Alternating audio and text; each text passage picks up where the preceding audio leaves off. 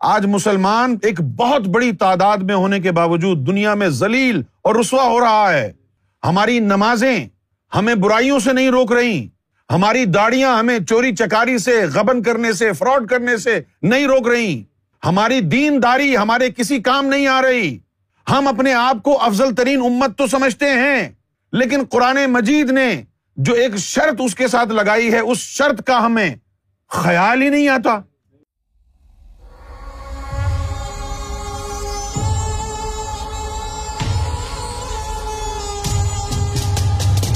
امام مہدی کیوں آئے امام مہدی اس لیے آئے ہیں کہ اس دین کو دوبارہ زندہ کریں۔ یہ بھی حدیثوں میں لکھا ہے۔ دین کو دوبارہ زندہ کریں۔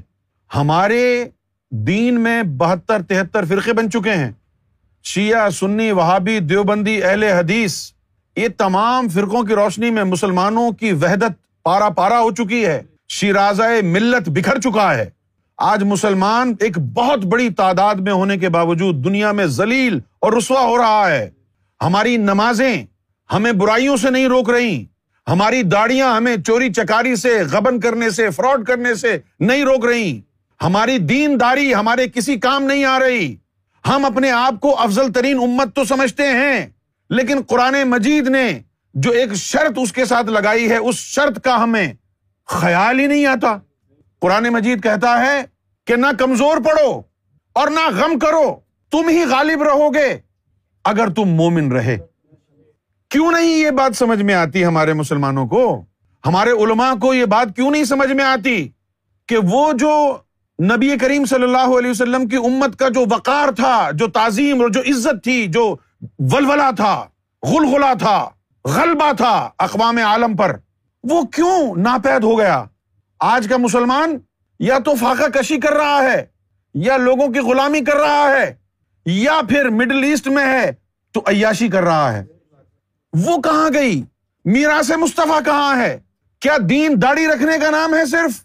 کیا دین صرف دمبا کاٹنے کا نام ہے؟ یہ تو دین نہیں ہے۔ کیا مسلمان مذہب اور دین کا فرق بھی سمجھتے ہیں؟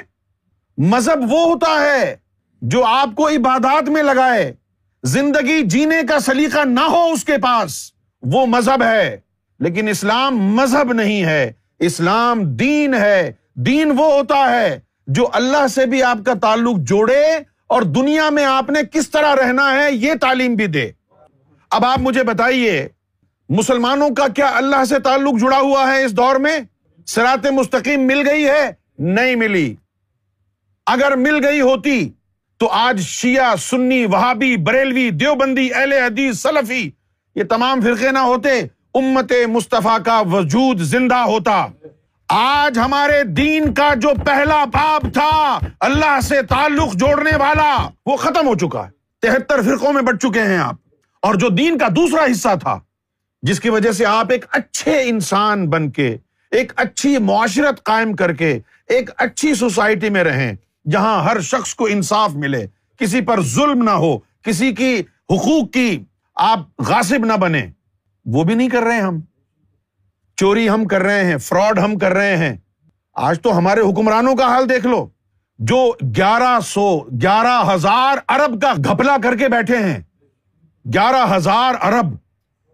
یہ حکمران آج امپورٹنٹ گورنمنٹ بنی ہوئی ہے۔ ظلم ہو رہا ہے۔ پاکستان کی جو آرمی ہے وہ پیسے کی خاطر اپنا ایمان بیچ دیتی ہے۔ کسی کو بیلجیم کے اندر پیسہ ملتا ہے، کسی کو امریکہ میں جا کے پیسہ مل جاتا ہے۔ جو مجاہدین اس ملک کے تھے، وہ کرپٹ ہو گئے ہیں۔ ان کے دلوں میں دنیا آ گئی ہے۔ شیطان بس گیا ہے دل میں۔ جو ہماری قوم کے عالم تھے، جو نبیوں کی مانند ہوا کرتے تھے، وہ لوٹے بن گئے ہیں۔ درباری عالم ہو گئے ہیں۔ فرقہ واریت میں ہم کو ڈال دیا ہے۔ اور ہماری معاشرت اتنی بگڑ چکی ہے کہ ہم لٹرلی اس دنیا میں مسلمان اینٹی سوشل بہیویئر میں مبتلا ہیں۔ ہمیں اپنے پڑوسی کا خیال نہیں ہوتا ہے۔ ہمیں لوگوں سے ڈیلنگ کرنی نہیں آتی ہے۔ جس کا جب جی چاہتا ہے، چونا لگا دیتا ہے، لوٹ لیتا ہے فراڈ کرتا ہے، بےمانی کرتا ہے۔ آپ میرے بھائی بہاول پور سے باہر نکلیں۔ دنیا کو دیکھیں۔ امریکہ میں ہمارے بارے میں لوگ کیا کہتے ہیں؟ کہ یہ بےمان لوگ ہیں۔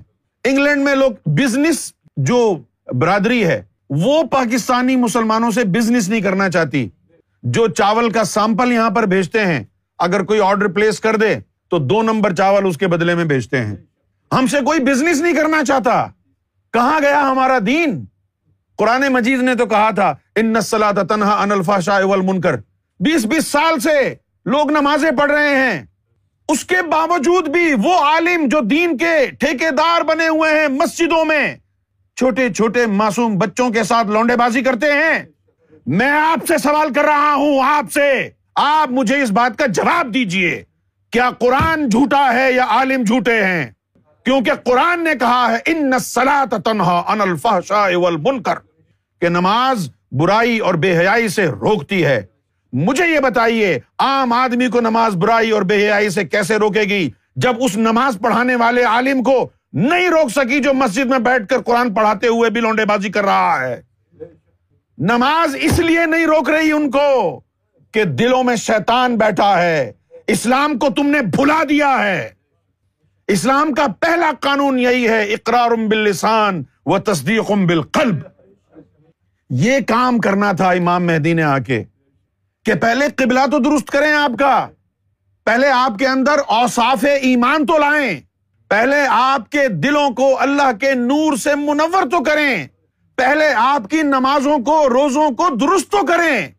پہلے آپ کے دل سے تکبر ہرس و حسد، بغض و انعد کو نکال کے باہر پھینکیں۔ شیطان کو باہر نکالیں۔ غیر اللہ آپ کے قلب و قالب سے باہر نکال دیں۔ اور خالص دین تمہارے قلب اور سینے میں بفا کر دیں۔ تاکہ پھر تم امام مہدی کو پکارو کہ ہم تیار ہیں، آپ تشریف لے آئیے۔ یہ کام امام مہدی نے پہلے شروع کیا ہے۔ ایک گروہ بنایا، ان کی تعلیم اور تربیت کی اور ان کو کہا برملا۔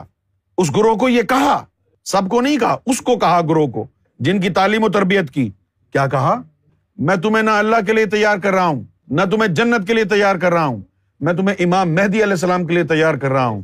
تاکہ تم ان کا ساتھ دے سکو۔ یہ کام امام مہدی علیہ السلاۃ والسلام نے کیا ایک گروہ بنا کر، اور اب وہی گروہ پوری دنیا میں اس تعلیم کو، جس تعلیم کے بغیر تو امتی نہیں بن سکتا، مومن نہیں بن سکتا، نہ مولا علی کا عشق آئے گا، نہ محمد رسول اللہ کا عشق آئے گا، نہ اہل بیت سے محبت ہوگی۔ اس تعلیم کا پہلے اجرا اشد ضروری تھا۔ لہذا اس تعلیم کا اجرا فرمایا۔ اور اب وہ تعلیم دنیا میں اپنی ذوفشانیاں بکھیر رہی ہے۔ بالکل انہی خطوط پر سیدنا عیسیٰ علیہ السلاۃ والسلام نے بھی اپنی قوم کو تعلیم دینی ہے نا، اس کے لیے بھی ان کو وقت درکار ہے کہ نہیں؟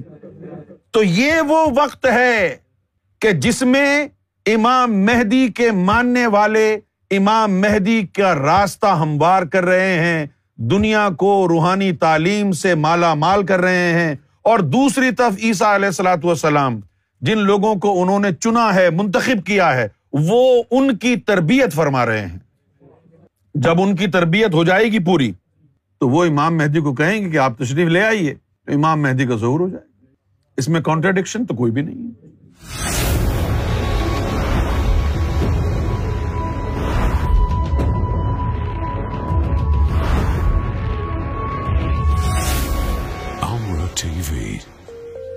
Place to connect with God.